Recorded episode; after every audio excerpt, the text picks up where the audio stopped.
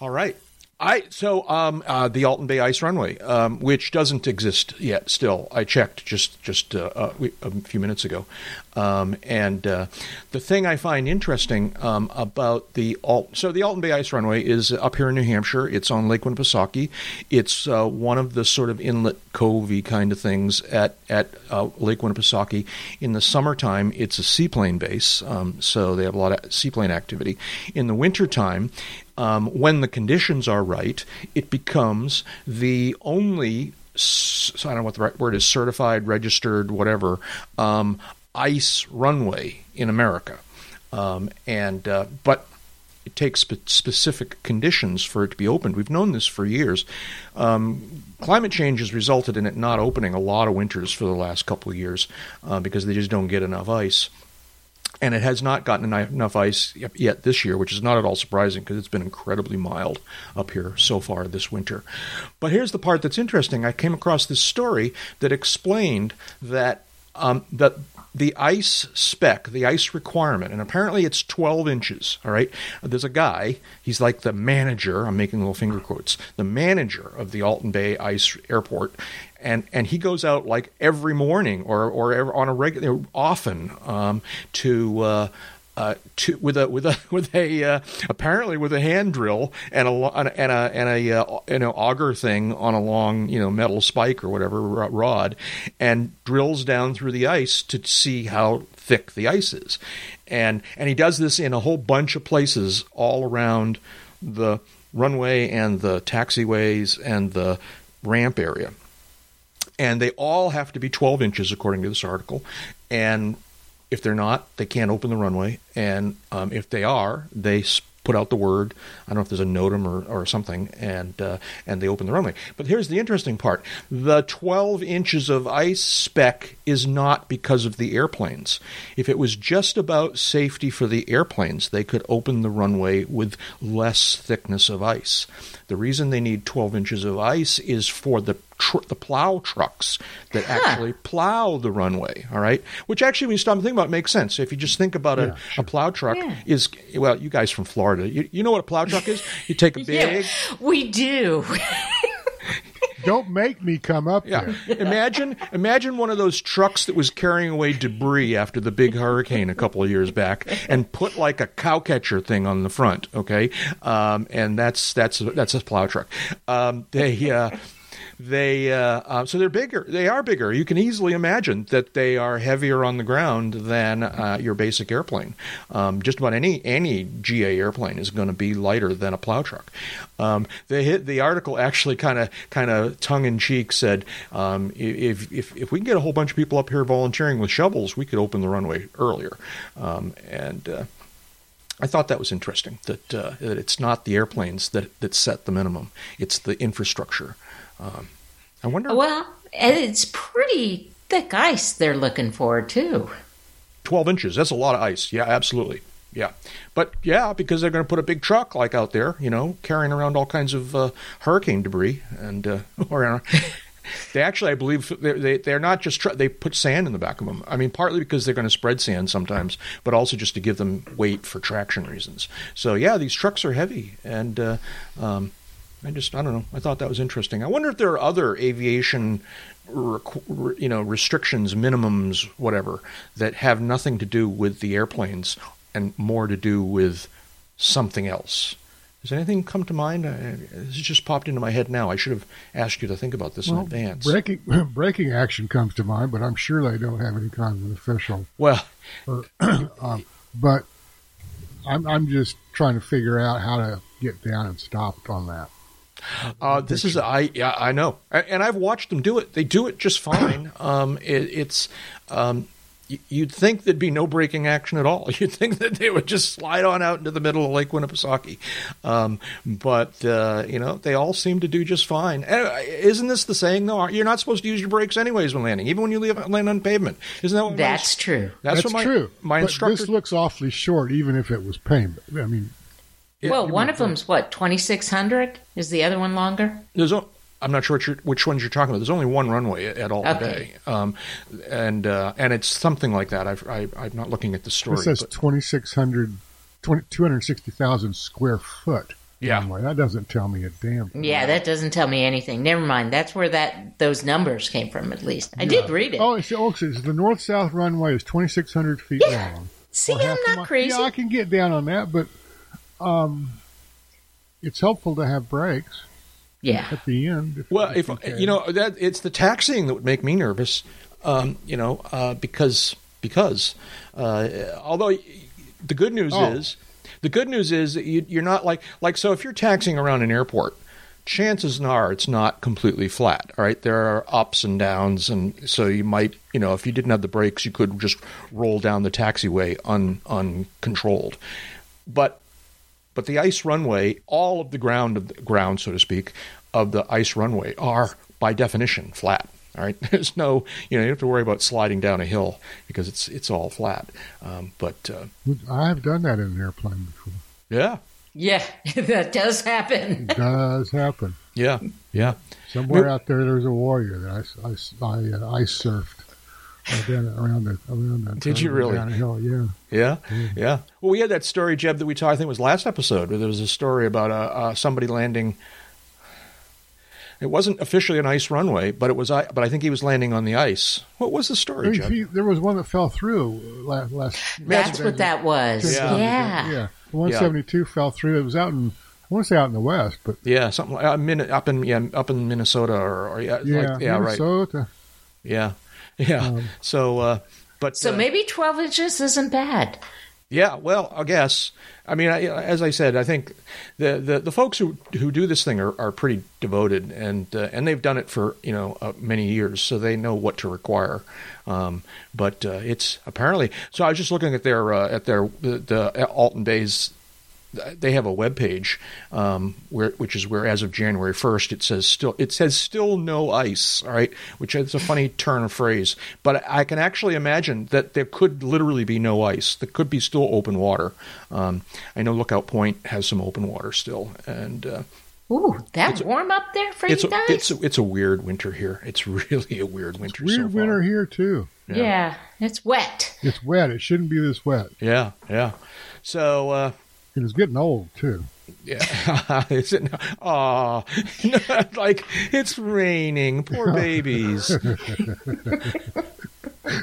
Poor babies. Again, you, you're going to make me come up there. I He's really problematic today between the the definition of a snowplow and now he's now he's he's playing little violins for us. Uh, my two good friends. Welcome, folks, to Uncontrolled Airspace, the General Aviation Podcast.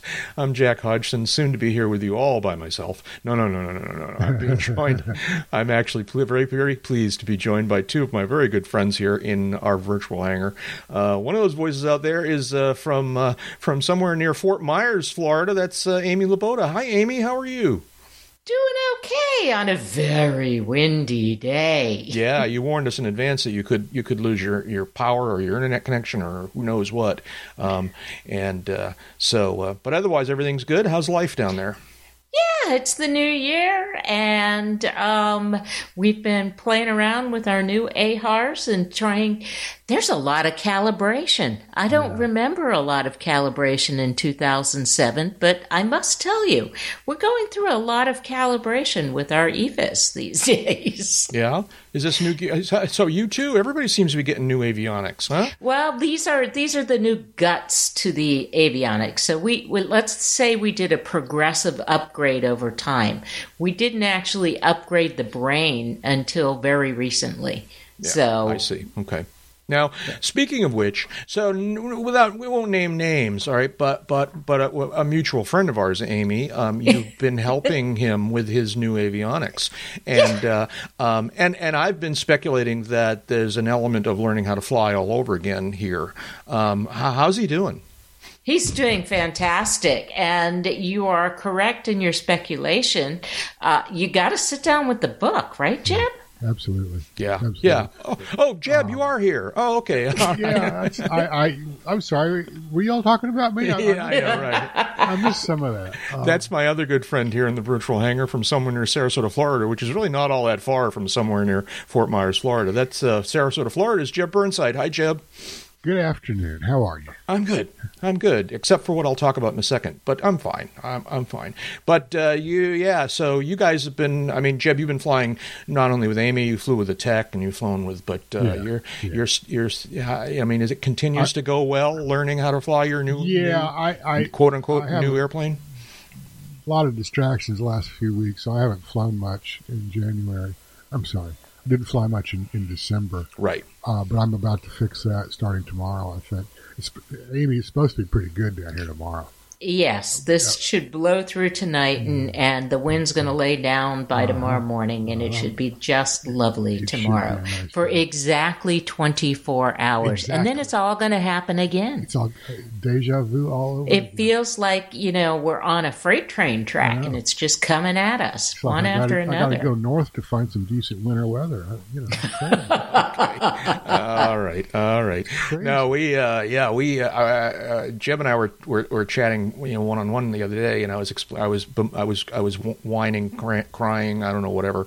Um, so we got eight and a half inches of snow up here um, a couple days ago, and uh, and the, and the reality is though, eight and a half inch snowstorm in early January in New Hampshire really isn't that big a deal theoretically. It shouldn't be. It, it's you know, in fact, a, a bigger snowstorm would would not be surprising.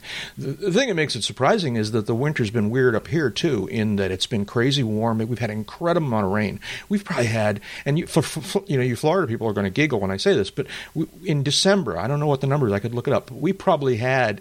10 inches of rain in December no, that's a lot. you know and uh, um, and thank goodness none of that was snow because if it had been snow i mean we had that much precipitation in the form of snow we would have been buried um, but we did have some crazy um, flooding and, and the rivers were all roaring and uh, lookout point the, the, the water so uh, as i may have talked about over the past um, in the fall, they lower the lake level at Lookout Point. All right, um, they lower it about four feet actually, um, in order to uh, move the shoreline away from all the properties, so that they can they can do maintenance to the property shorelines and, and also to get the uh, the legs of the docks out of the water, so that ice doesn't form around the legs and have you know create create you know chaos. Um, so and so now by by early December, the lake has gone down four feet, and it's it's it's kind of dramatic looking if you're familiar. Um, the thing that's interesting is that we had one storm where in in a little bit over twelve hour period, the lake at Lookout Point rose two feet. All right. Ooh. Yeah. I mean, it's it was nuts. Someone t- sent me a picture, and I yeah, and and you look at there's there's actually some uh, official state run lake level gauges that you can look at, and it's really dramatic how it had gone up. Um, and uh, the rivers were all roaring, and uh, yeah, it's, it was it was quite a thing. Um, and then it had gone back to normal, and then we had a snowstorm the other day. Um, so we had we had eight and a half inches of snow the other day, and any minute now it's going to start raining, and we're going to get like two inches of rain in the next tw- 24 hours. Um, and ironically, the rainstorm we're about to get is actually more dangerous, where everyone's more worried about it than we were about the snowstorm, because uh, um, apparently it's going to start out a little slu- little slushy, a little snowy, wet snow, which is going to get on the branches and on the wires and potentially bring them down.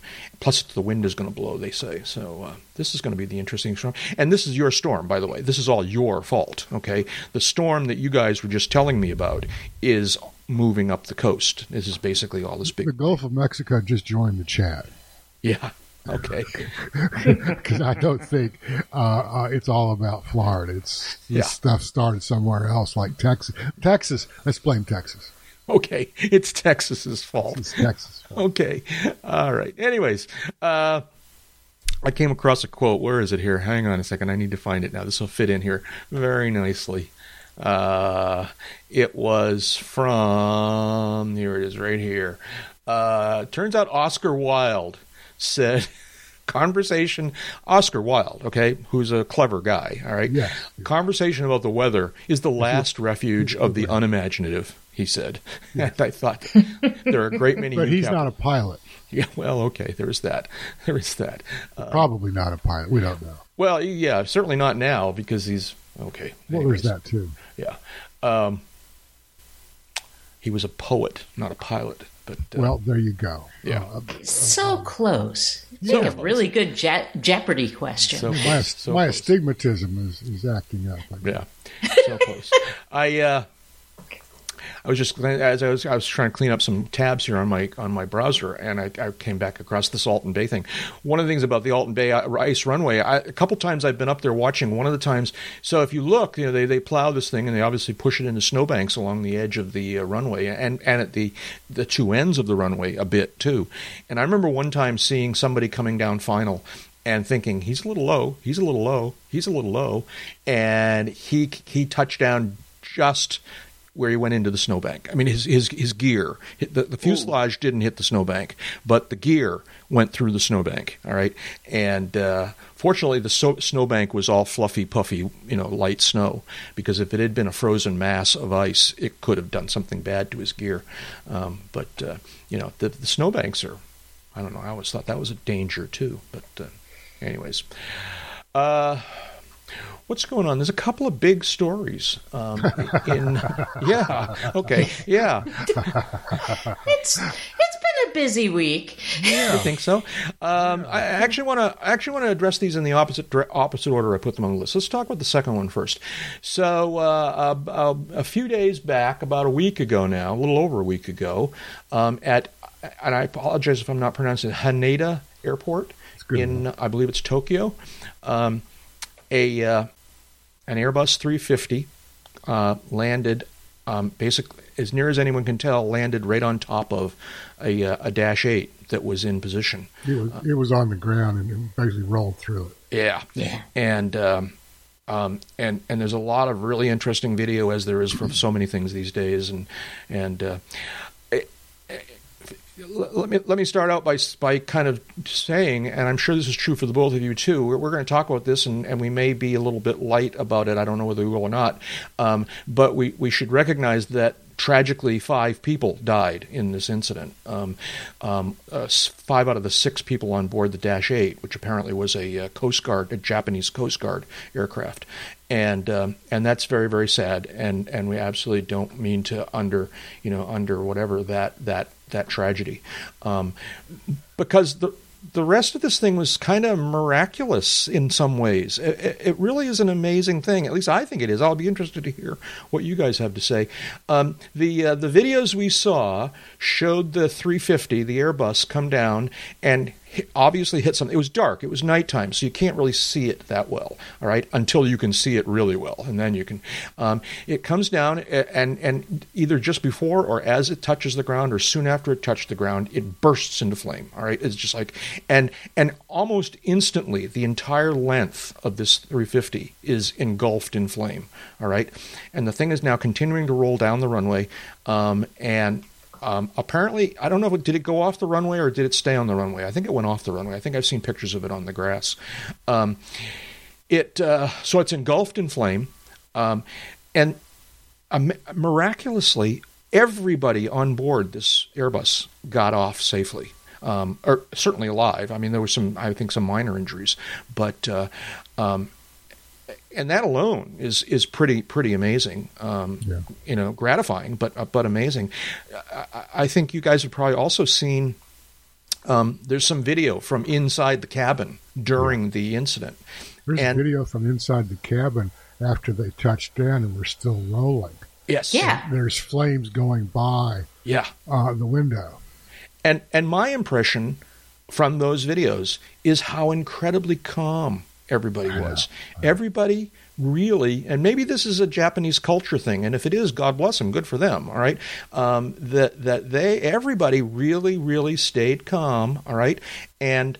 Um, and then when the airplane came to stop, and apparently the, the, the, the flight crews, you know, did exactly what they need to do, um, and they were able to do it because the passengers weren't losing their minds, and uh, and they managed to pop the prop, appropriate emergency doors, and everybody got out you know, on the slides, um, and and uh, and everybody, you know, I mean, I, there may well have been some injuries in this in this evacuation, but nobody died on the on the airliner, and uh, wow, I mean, Yeah, you know, exactly. I, Well, that just proves that if you do what you're supposed to do, then the airplane's designed to get everybody off in 90 seconds. Yeah.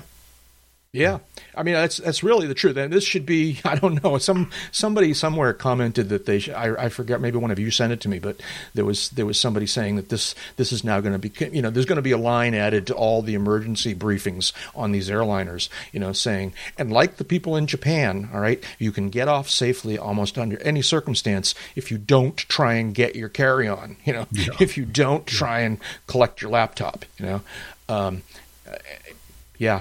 So uh, crazy, huh? What yeah, what do we hear? So Jeb, you, you I've seen different accounts that some say the the Dash Eight was in position, and some say it was kind of rolling out there at the time. Uh, do you? If there's there's video uh, from the airport um, surveillance camera um, shows the Dash Eight taxiing.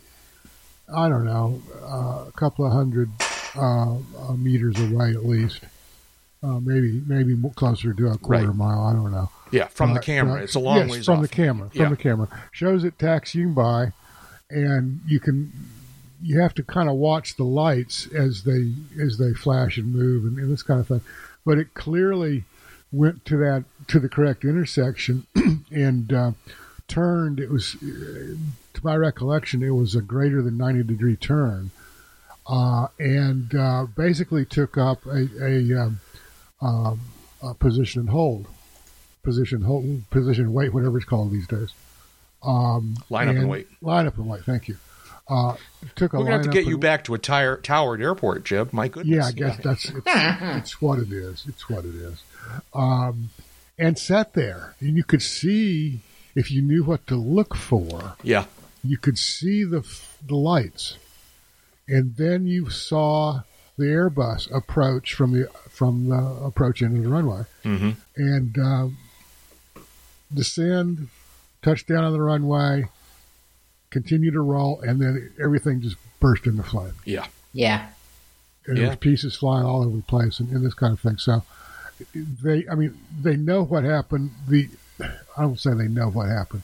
Early indications are that the crew was told to line up and wait I'm oh, sorry, was told to hold short. Was that's yeah of mm-hmm. the runway at that mm-hmm. intersection, and instead, for some reason, uh, did the line up and wait procedure. The captain did survive, and I'm sure they'll be having some interesting conversations with him. Yes, uh, they they surely will. Um, th- there's a a fairly well known um, effect of being involved in this sort of a trauma and and that is that you literally don't remember yeah. the, the last few seconds before the event. All right, um, I, it's more than just convenient memory loss for someone sure. who you know. Um, and and I think I actually saw. I, I, was doing a little research here to try. And, I, ironically, this item was not on our list. Neither you nor I put this on the list, and so uh, I had to go back and do some some web searching to find some stories about it. I, and somewhere along the line, I think I saw a story that indicated that the uh, the captain has been interviewed at least partially and says he has no memory. Um, yeah that, that he didn't even know what had happened. He woke up in a hospital, which is kind of I've heard that kind of story before about people involved in this kind of of uh, of you know yeah. crazy event trauma. Yeah, yeah, yeah but so. they do have they do have the tower. They they have recordings. We yeah. can't understand them very well because well, of no. the language barrier. Yeah, although ironically, they are speaking English, as I recall. Yes, they are. Um, There's and, no uh, question about but that. It, but you know how difficult it is to to hear someone with a very heavy accent yeah. speaking English over the phone. Yeah. Agreed, um, and uh, and and you know, for better or worse, some of the videos that we've seen posted have have uh, have captions. Um, re- you know, remains to be seen whether those captions were accurate or not. But uh, mm-hmm. um, you know, it, it's uh, I've seen stories that indicate that there may that, that one of the confusing elements of this might have been the, the term "your number one." All right, um, which I don't is that is that a, a, a official part of ATC terminology? Um, so sure. they might have said something along the lines of of uh, you know uh, dash dash eight um, hold short of the of runway whatever. You're number one. Okay. Yeah. I, and I'm making that up. I don't. I don't. Said, right. Yeah. I'm making that up. I don't know what the words were. All right. My point here is there's been a hint, people have implied or sort of wondered whether tagging on your number one might have confused them into thinking they had been directed onto the runway or something like that. You know, It uh, shouldn't have. Yeah. No, it shouldn't have. And the the other thing is that the wigwag lights there that should have been flashing red Uh-huh. uh, were no timed out. Yeah. Exactly.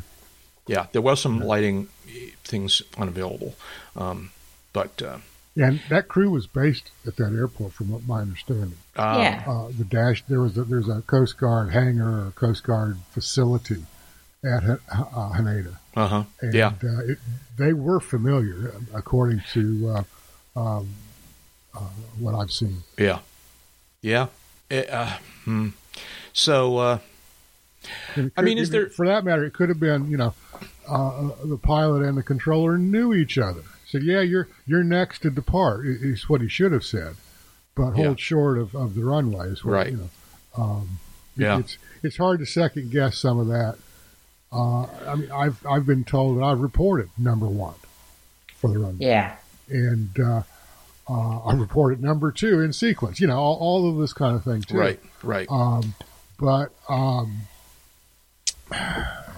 why they taxied onto the runway, I don't know. Yeah. it's it, there was a similar similar accident in back in the early '90s in L.A. LAX. Uh, it was uh, like a Brasilia or something like that. It had taxied into position, uh, cleared into position, as I recall. Uh, and was still holding when the 737 landed on top of it Uh huh. um, and that require that that resulted in a lot of changes. Well, I'll say a lot. That resulted in basically making mandatory that you read back a, a hold short or you read back a takeoff clearance Mm-hmm. Okay. in, in uh, at towered at towered facilities, uh, among other changes. Right. And of course, the wigwag lights that Amy mentioned are, are an outgrowth of that also. Yeah. Some people you know, why they why they did that, I don't know. Right. No one knows. now No one does.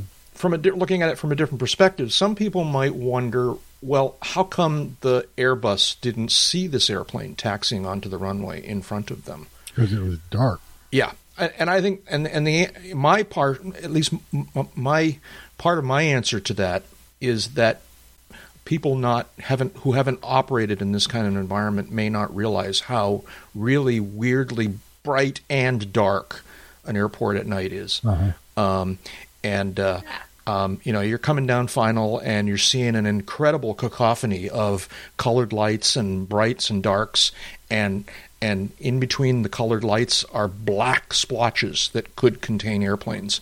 Um, But wouldn't their TCAS have gone off? That's an interesting I, question. I wonder about that too.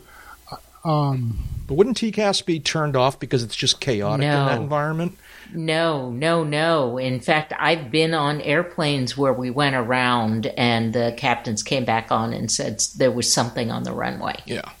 And But he- is and- TCAS TCAS is is TCAS uh, uh, uh, uh, granular enough to distinguish between an aircraft that's on the runway versus an aircraft that's in the on the taxiway holding short? Or um, I would think so. okay, ADSB in traffic is is, Yeah. is Oh, well, uh, uh, discreet enough. It, Yeah. it will tell you um, traffic. Yeah, I'll be on short final or something like that, and and uh, the guy who landed in front of me has just made the the the uh, high speed, Mhm. and I'll get a traffic alert. Traffic, you know, 100 feet below, less than a mile, less than a quarter mile, whatever it was, yeah, and that's kind of uh, um, I can hum- imagine. humbling and endearing at the same time. yeah, I, I can totally imagine ADSB being that uh, that that Well, you but know. TCAS should be even more accurate. Yeah, lot- hey, with a that's my more- point. Yeah, with But a a lot minute. more filtering.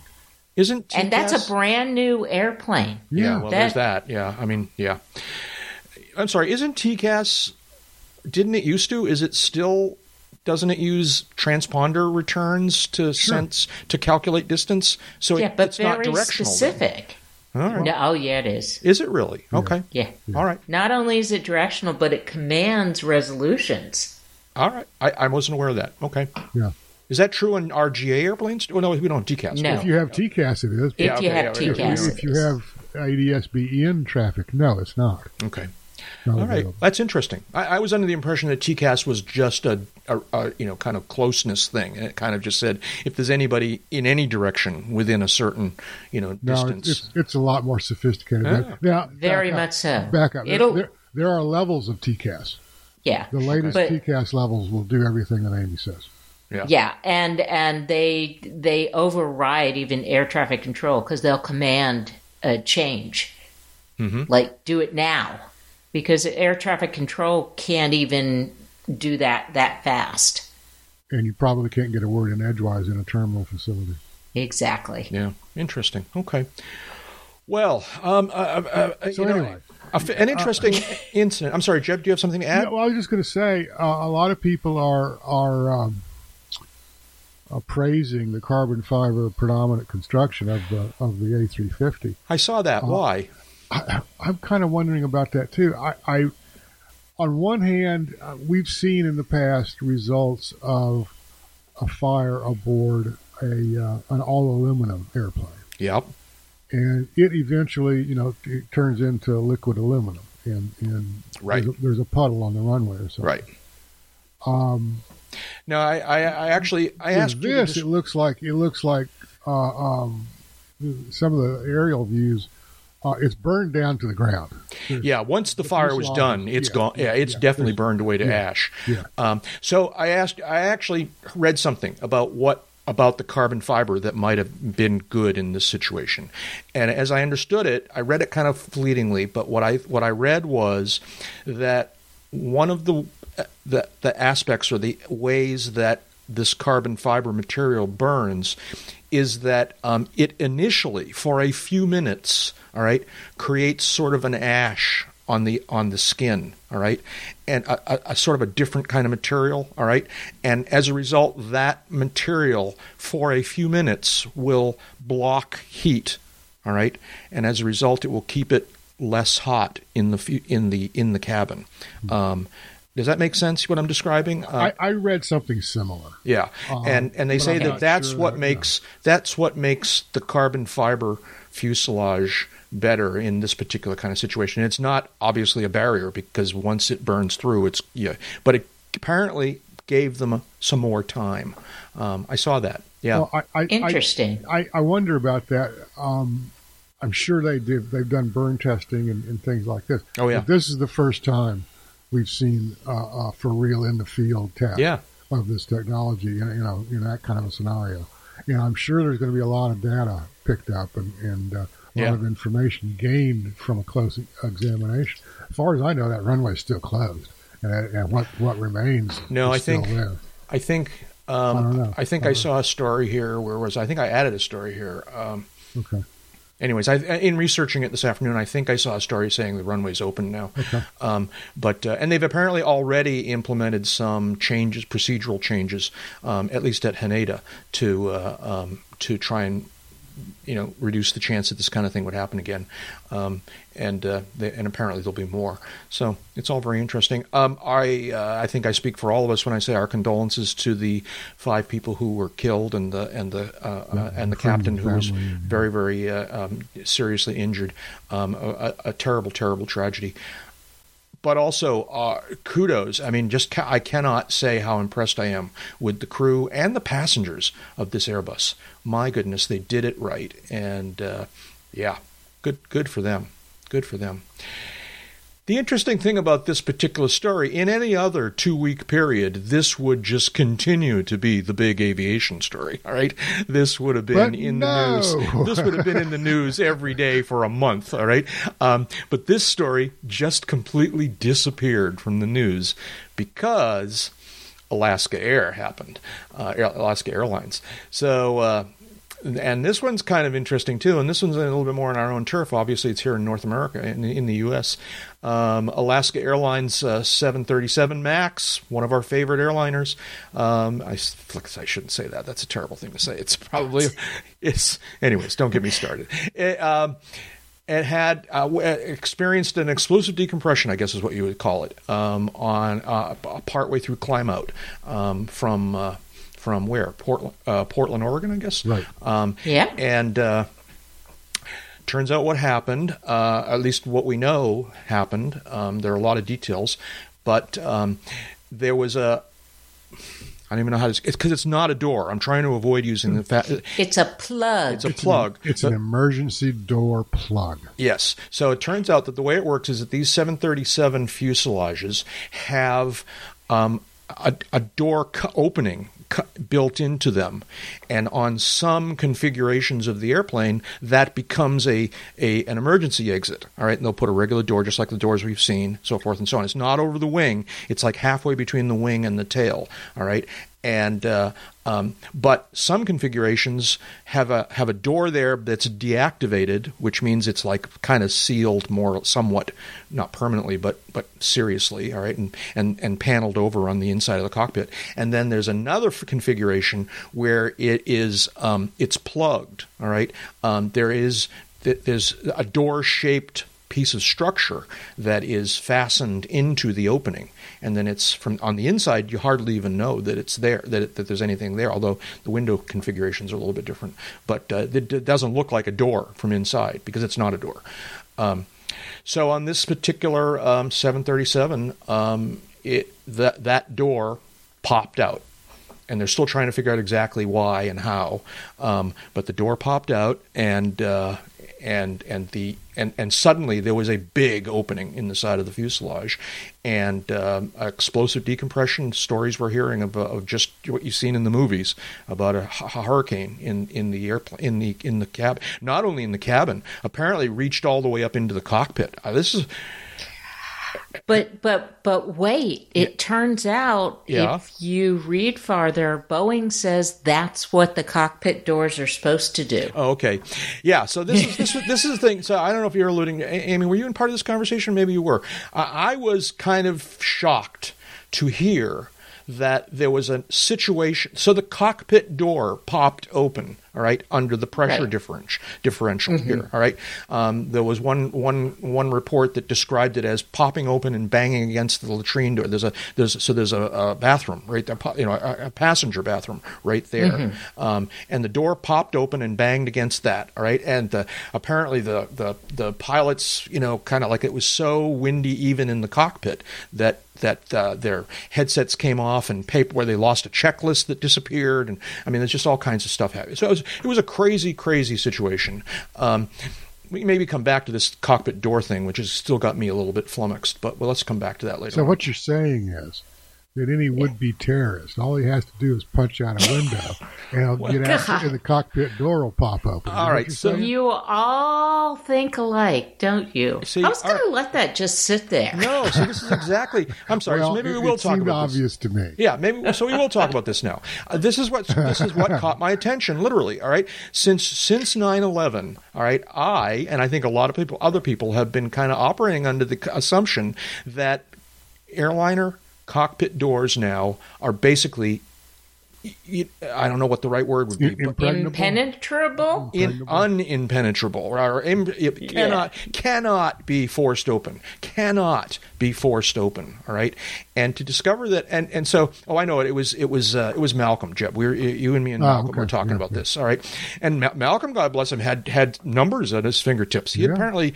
one time done some calculations about uh, uh, um, pressure differential in in aircraft and he was able to actually come up with a number uh, I, I will take him at his word that it's somewhat you know accurate, but um, and, and he he came up with a that, that that there was something on the order of ten thousand pounds of pressure against this door, um, and so no wonder the, the and it's if you ask me, it's the latch that failed. You know, mm-hmm. I can almost imagine that if if there was such a dramatic pressure differential that it like damaged the door frame, all right, and caused it to pop out that way.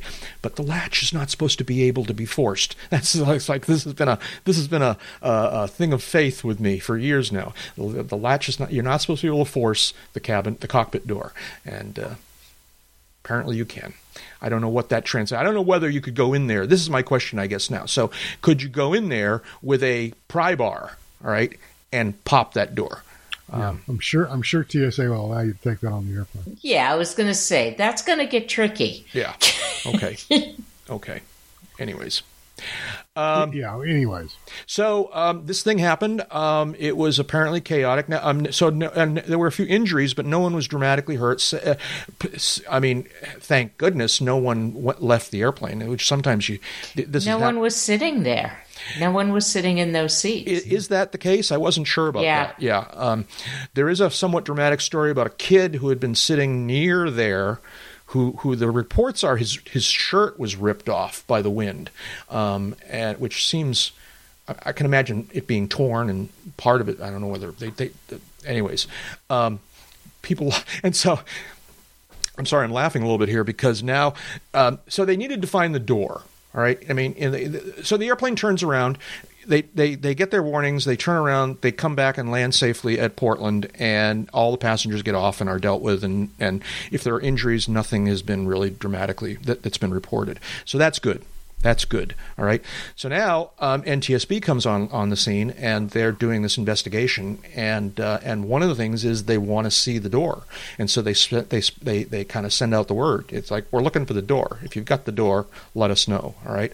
And for a few days they couldn't find the door, but then suddenly someone called in and said, "I think I've got the door in my backyard. Here it is," and they found it in the process of searching for the door, they found all kinds of other things, um, all, a lot of other debris that went out of this airplane, um, phone, uh, smartphones, all right, um, and um, you know all kinds of things, uh, personal property, I guess. You know, it's crazy the things that they found that came out of this airplane um, based on this this event.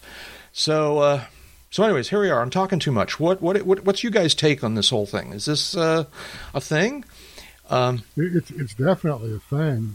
This airplane had I don't know how many cycles on it, but it was put into service in like early November. yeah, yeah, it's Bra- brand new. Brand new airplane. yeah. Um, and and the the emergency AD the, the FAA put out uh, basically overnight um, has uncovered um, uh, other instances of of uh, improper maintenance slash installation with other Max nines operated by United, which is the only other uh, U.S. carrier that operates the Max nine. Mm-hmm. Um, and it's, I think five different airplanes have been has been uh, identified at United with quote unquote loose fittings. Or it's loose probably bolts. more now. It's probably, probably more, more. now. It's probably some Alaska airframes that have been can, can be added to that. Um, I saw a picture, you know, uh, on the internet, so I take it for what it's worth. Uh, apparently showing um, one of the United airplanes, and those nuts are not tight. Yeah. So Yeah. apparently, the way this works um, is um, this this door shaped piece, so, the so called plug, um, fits into the space. Um, it apparently slides into some sort of I don't know I want to call it a bracket or something like that. Apparently, it goes in high and then sets down into some sort of fitting seating or whatever, and then is bolted in at the four corners of the door. This is what I've heard, and there's a pretty interesting technical video out there of a, uh, a 737 um, captain, I guess he is, um, who has kind of set him up on YouTube as being uh, providing a lot of technical information about the 73s. It's a pretty interesting channel, and and he seems pretty plausible. He seems pretty knowledgeable, and he and and and prompted by this event, he did a video where he talked about the the I believe was about five or six different configurations of this quote unquote door, um, depending on the model or, of the configuration of your of your airplane, uh, which basically boils down to how many seats you've got in your 737, um, going all the way from a full blown door all the way down to this plug, um, and. Uh, and so he describes it as having being bolted in at the four corners. And Jeb, as you as you allude, we're now seeing hearing reports and even maybe seeing pictures of uh, now that they're inspecting these things, that the uh, we've got the one that you've seen you're talking about, I think, Jeb, they they look loose. They look not there's a tightened loose down. It, it looks like a manusa- manufacturing issue. Yeah. um, the, the the nut is not uh, fully. I'm sorry. The threaded part of the shaft is not fully through the nut. yeah, There is a flat washer behind it that is clearly loose, yeah, and there's clearly.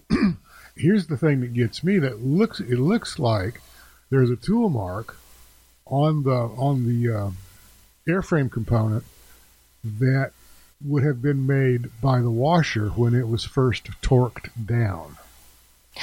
So it came loose. It came loose, or it was loosened. Yeah. Yeah, it's very strange. And and the other issue is this airplane was talking to people Yeah. for days Yes. before this happened. That is the other thing, and uh, I, uh, yeah. To, what, what what is it you're talking about, Amy? That you're talking about the they've got they got warning lights for They got warning lights. They got pressurization warning lights that couldn't be explained, and the airplane was actually restricted from going over water flights to Hawaii because they they were worried about this airplane. yeah. Did- yeah, Jeb? Ha- Has there been any any additional reporting on that? Because I'm kind of wondering if maybe that was unrelated. Here's why. Okay. Um, if there was a pressurization leak at that uh, emergency door plug, don't you think there would have been some noise? Don't you? Think I there- asked the same question, yeah, don't you Jeb. think that someone would have commented and, and called a flight attendant over and say, "Hey, what's this?" shit?" Excuse me. But but maybe it would have been you or me doing that. I think that they fairly well disguised that, and I don't think that people noticed. Well, and Well, also you know, and the other thing going on here too is there was no one seated there. Right. They, you know, it was a, the uh, it was almost full flight from what I understand. I don't know what percentage or what number of seats were empty, but it was on the order of single digits, yeah. and and two or three of those seats for that exit row in front of that plug. Talk Beside about good plug. luck. My goodness. Yeah.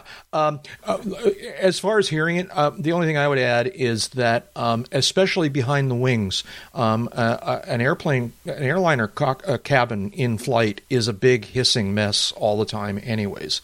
I mean, I, I, I don't, you know, I don't know if you would have heard it Yeah, I, or I be, or understand be what- able to distinguish it from. I understand what you're saying. Uh, there's got to have been a couple of frequent flyers though that were in that part of the airplane over the flights it's made. yeah. I mean, yeah, it could be, could be, absolutely. I don't know. Um, so, uh, yeah, this is Uh, I mean, what's the story with the 737 Max? Is this just bad luck? Is this so? I think it's going to go bad back to bad processes somewhere Yeah. in there. 'Cause just a- procedures and processes. Right. Just recently, a week or two ago, um, there was a uh, an, an, a directive from I don't know NTSB or FAA or whatever um, to inspect some other bolts on the Max aircraft. Um, if you see, Those in the rudders. Uh, yeah, it was it was not related to the doors. This is not not. But but the point is, you know, there there's. I don't know, man. What I wonder how these things are assembled. I mean, it's like you, you got to figure there's like a very very serious procedure and torque specs and and the whole thing about all these these fasteners. Um, this is a story from uh, December 29th on uh, I think I'm reading AvWeb here, right? Yeah, AvWeb. Loose bolt prompts Max inspections. Boeing is urge oh Boeing is ur- urging airlines to inspect 730 Max jets for a possible loose bolt in the rudder control system the FAA said on Thursday. Yeah. but but Jack, these SMS systems are only as good as the supervisors and the managers Yeah. and the and the No, line people yeah. who are out there And the QA, who- you know, and, and the Q and A. Uh, it, it's all a team, and everybody has to play by the rules. yeah, yeah. Now, are these Maxes uh, assembled in Wichita? Do we know? No, I- they're assembled in, I'm sorry, in Wichita. The fuselages are assembled in Wichita. The fuselages. Yeah. Yeah. So uh, we've talked about this over the years. Dave used to tell us stories about, uh, what is it, Spiro Air, Spirit. Spirit Aero Systems? Spiro. Sp- Spiro. I'm sorry. No, no, no, no. Spiro. I'm doing I'm doing flashbacks here. Yeah, I know, I know, I know, I know. Spirit Aero Systems, I think, or something like that, is That's a better. is an That's outfit outfit there in Wichita that uh, assembles these fuselages, and then they they fam- somewhat notoriously, not notorious, famously, you know, um, remarkably, put them on on railroad cars and uh, flatbed railroad cars, and they, uh, trains take them to up to Washington State where they are finished assembly, um, and uh, I don't know whether this these bolts are, are are installed in Wichita or and and even if they're installed in Wichita, you, I don't know. I just maybe I'm naive. I, I, I would like to think that when they arrive in Washington, they get QA'd again, um, but maybe not. Maybe not. Um, I've there's there's uh, in response to this this event, uh, this uh, this accident, there's a lot of pictures of uh, the the green, literally green fuselages being shipped uh, from Wichita to, to Boeing in, in Washington State. Yep. And uh, there's clearly a plug in the side on some of these. Mm-hmm. Um, and but it's all it's it's all installed. It's all wrapped in, in green plastic to, to minimize corrosion and all this. Um, um, I gotta think that somewhere, you know, I'm sure there are records uh, of who installed that door and who installed this and who installed that Mhm. back at the Spirit Factory, and it'll be interesting to dive into that. Yeah, I don't- Sure someone You will know, die. they're a, they're a, I don't know if if the protocol uh, would require someone at Washington in, in Washington State to to test all this stuff out before uh, uh, putting the, the final approval on. it. I don't know. It, it seems now it seems foolhardy that you don't, but maybe who knows? But see, I think even if you totally trust Spirit, and they've been around for a long time, maybe they're entitled to being trust trusted. It's been on a train for ten days. All right, you know what? What the heck got vibrated loose on the train? You know, you got. I think you'd inspect them again. I think you. Got, I just can't imagine that you don't. Anyways, it's a mess, and it's way too soon for us to know what really happened here or, or the details, and, and and they're going to figure this out. Um, One, They, one thing uh, that jumps out at me though, out of all of this, isn't this an overly complicated assembly? well, I mean, you, you I got all the, you get all this stuff. I, I don't know. I, I'm sure you know it's evolved to where what it is now, but it's got hinges. It's got uh, all these bolts. It's got all this, and it just seems like it's uh, overly complicated. Uh, you're not going to have an emergency exit there.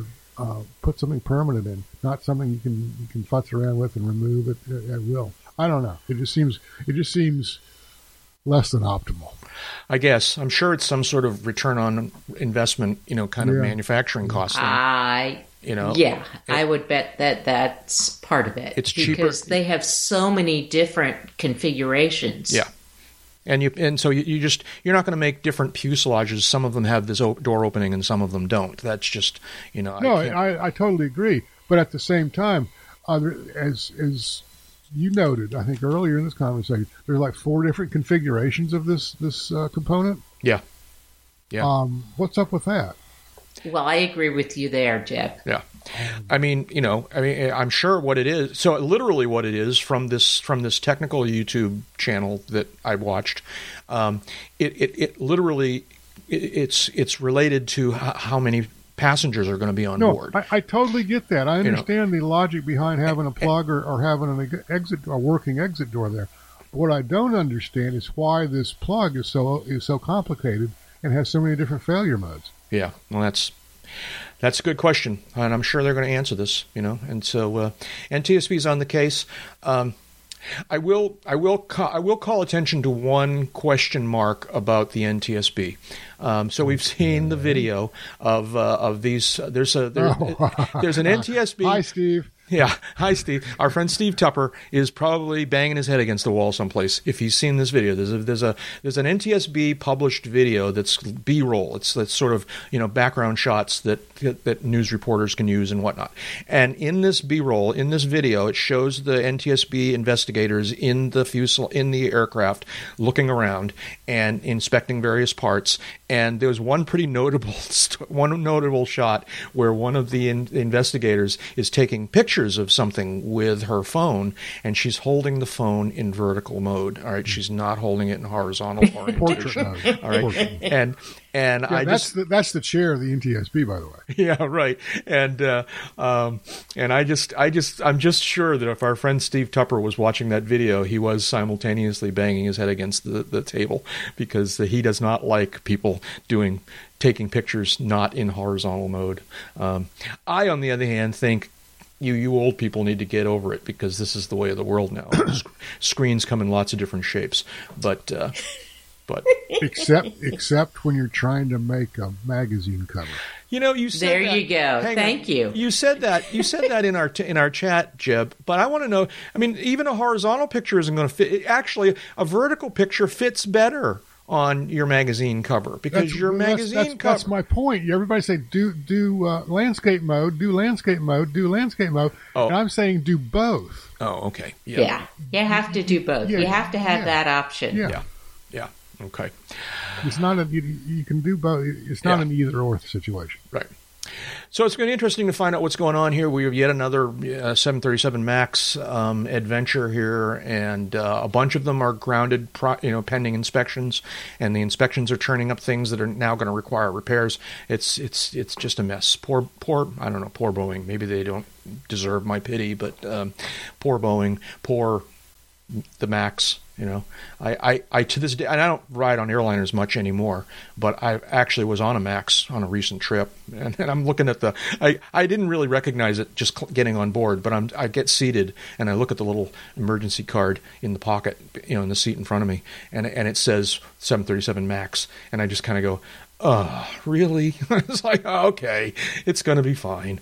It's going to be you, fine. you texted me or or something that on that trip, yeah. and I texted you back. It'll be fine, probably. Probably, yeah. so, anyways, we're gonna You're cruel. yeah, we're gonna learn some interesting things here about doors and bolts and fasteners and and quality assurance and and you know fabrication procedures. Uh, It's it's it's kind of going to be interesting. Anyways, What else? is on the segue, segue. Here we go. Segue. You ready? Let's see if I can do this. Speaking of photography from a bizarre perspective, I don't know. See, okay. That's that's. I know. I don't Almost know. gave it away. I know, right? Uh, uh, so um, our, our our late dear friend Dave Higdon, um, it it was his birthday last week, and uh, and I, I didn't want it to pass unnoticed, um, and to uh, to wish him a happy birthday. Um, he, you know. I, I I know we all miss him, and uh, I think about him on a regular basis. And uh, um, it's too bad he couldn't have been here to uh, for us to wish him and give him a hard time about all this stuff. I wonder what he would have thought. I can't remember if he ever if he ever expressed an opinion on this whole subject of vertical versus horizontal picture taking on smartphones. Um, he was never I've really a seen him do smartphone. You have I've seen okay. him do both deliberately. Oh, okay. Um, he, of course, to the to the to his final days, used some very fancy photography equipment, and he didn't do an awful lot of smartphone photography, as as I can recall. But uh, but yeah, No, he wasn't that interested in anything that came from a little a little yeah. phone that should He be had- used as a phone. had- that is absolutely true. He had some really cool gear um, all, all all along. I mean, as far back as I when I first met him, he was carrying around. Back then, I met him in the tail end of the last days of of actual film photography um, when they were doing doing photography for the uh, for the uh, AirVenture uh, paper. Um, so. Uh, um, when when those guys had those cameras, size really mattered. Yeah. Yes. Okay. All right. Thank you for that. Uh, um, I don't know whether you guys have any particular reminiscence about Dave. I just wanted to. There was one thing I, I was just kind of, you know, kind of remembering Dave recently and thinking about um, some of the things we did together. One of the things that I really, really enjoyed doing with Dave um, was uh, when we would be at Sun and Fun together. Um, for as a result of all just perennial bad luck, Jeb, you often weren't at Sun and Fun because you had your, your Are you talking about just riding around on the cart, checking Yeah. out the plane? Yeah, and yeah, yeah. and and Dave would Dave and I uh, there was a period of time of three or four or five years in a row where um, at least one night um, during Sun and Fun Week um, we would commandeer a golf cart and we would go just kind of cruising and and and and on, under any circumstances this is just an incredibly pleasant thing to do. But with Dave there to give you this kind of narration all right was just fascinating. Dave you know we'd just be, and just about any any part of the grounds, whether we were in Warbirds or whether we were in general aviation parking or whether we were in ultralights or wherever we were, you know, he, would have an interesting story about something or a person that he knew or a, um, it, and it, and it was so interesting that we actually then started recording a daily episode during this golf cart ride. And so a bunch of the a bunch of the uh, years uh, from Sun and Fun, we, there would be a daily episode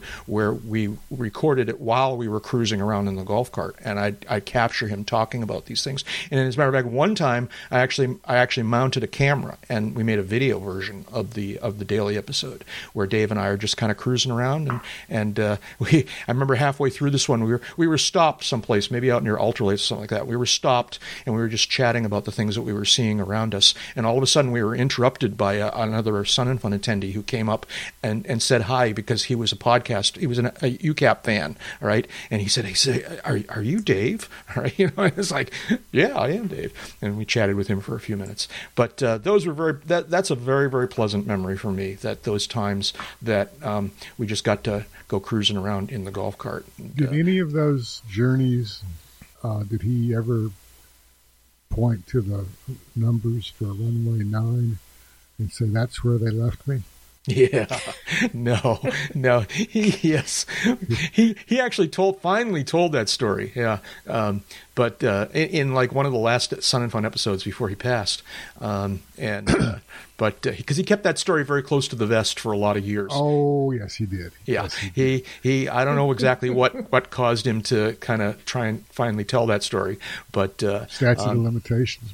something like that. You know, there you go. A- and sadly, the the way he told it um, there on our episode from from Sun and Fun that morning um, was not as colorful as the versions True. of it I'd, I had heard over the years. True. Um, but uh, yeah, and and I'll, I, maybe we'll dig it out or something like that. But yeah. uh, yeah, back it- in the day, he told that story with four part harmony. Exactly, you know, and it, it was, you know, involved him and a bunch of ultralight friends and his beloved wife Annie and uh, a whole bunch of other co-conspirators. It was uh, um, quite a story. So I don't know whether you guys have any memories of Dave you wanted to share, but uh, Well, I saw a really nice picture of Dave that probably came from Sun and Fun uh, just the other day, as a matter of fact. Yeah. Because he did enjoy hamming it up with the ladies, uh, usually at the radio station, um, uh, particularly when Women in Aviation was doing their stuff.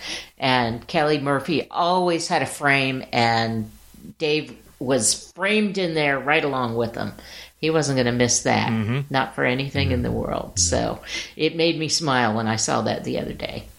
yeah, Jeb, you got anything you want to add here? Or? um, talking about his cameras and whatnot. Um, I've got a, and you, s- you both have seen it, I think, uh, hanging on my, my foyer, a picture he took of me landing at Augusta, Kansas years ago. Mm-hmm. Uh, it's a great little shot. He, he, I- I, I, landed and taxied in and shut down, and Annie's standing there. I'm like, "Where's Dave? Oh, he'll, he'll be here in a minute. He had to run out. He had to go to do something. Oh, okay. And uh, I don't know. I was there for the weekend and, and stuff. And uh, as I was leaving, uh, I was packing up to get to go back, fly wherever I was going. Um, Dave gave me that framed. Gave me the shot. I'm sure he took several, um, but that was very, very kind of him. Very thoughtful, uh, using his talents like that. Um, and uh, we'll always miss him. Yeah, yeah. Happy birthday, Dave. We miss you. Well, okay, so very good. Thank you guys for taking some time. I, you alluded earlier to the fact that this was kind of disruptive, and uh, and that's fine. You- I No, understand. no, no, no, no, No, no, no, no, no, no, no, no, no, no. We were teasing you. Okay, all right. No, it's- and uh, it's- There's you a know- lot of distraction, but once we schedule something, we stick with it. there you go. Yeah. There you go. And uh, Amy's internet held in there. Um, I target the storm didn't hit yet, and uh, um, so It's getting uglier and uglier out there. It's It gonna is get with dark the now. here a Yeah. bit. Yeah. Like I said, it's supposed to storm here tonight too. I haven't heard. I can't see out any of my windows here, but I haven't heard anything getting going yet. But it's Oh, going to yeah. be it's going to be a little bit crazy here tonight and tomorrow morning. So I'll, I'll report back. Anyways, thank you, folks, I, uh, uh, guys, ladies and gentlemen. I appreciate it. It's always fun to get together with you. Uh, Amy Laboda is there. Uh, Amy is an ATP pilot who, after over 40 years in the aviation community, enjoys giving back as a lead FAASTeam representative. She's a retired aviation journalist and likes to describe herself as an assistant airplane builder. Thank you, Amy. We appreciate you taking the time to be with us. Happy to be here. And Jeb Burnside. Jeb is a freelance aviation writer and editor. He serves as the editor in chief of Aviation Safety magazine. He's also a frequent contributor to other aviation publications. You can find Jeb's work online at aviationsafetymagazine.com. He's also occasionally be found on avweb.com and aea.net and others. And I'm Jack Hodgson. I'm a private pilot, a freelance writer, and a digital media producer. My personal website is jackhodgson.com. You can also find me making non general aviation content at patreon.com slash Jack Hodgson and youtube.com slash Jack Hodgson. And you can find my ebooks on Amazon by searching for Around the Field in the books section. And a big thank you to all you folks for taking the time to listen. Uh, if possible, please become a supporter of this podcast at patreon.com slash uncontrolled airspace. Uh, you can, or you can make a PayPal tip jar donation, care of the email address podcast at uncontrolledairspace.com. It doesn't take very much, just 10 or $15 spread over the span of an entire year is a big help in covering the expenses of doing this podcast. Also, we love to hear from you, so you can use that same email address, podcast at uncontrolledairspace.com, to send us your comments and questions.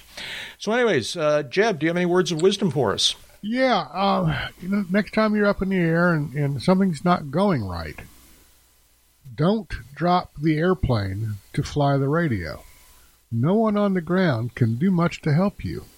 So fly the airplane, work in the communications as you as you can. Very good. Very good. Well, all right, you wayward aviators, that's enough talking. Let's go flying. And episode downloads. All of that is at uncontrolledairspace.com. David, you're going to tell us something here? Well, if you want to stop time, go fly, because as you know, time spent flying is not subtracted from your lifespan, so you live longer that way. Bye bye. And that's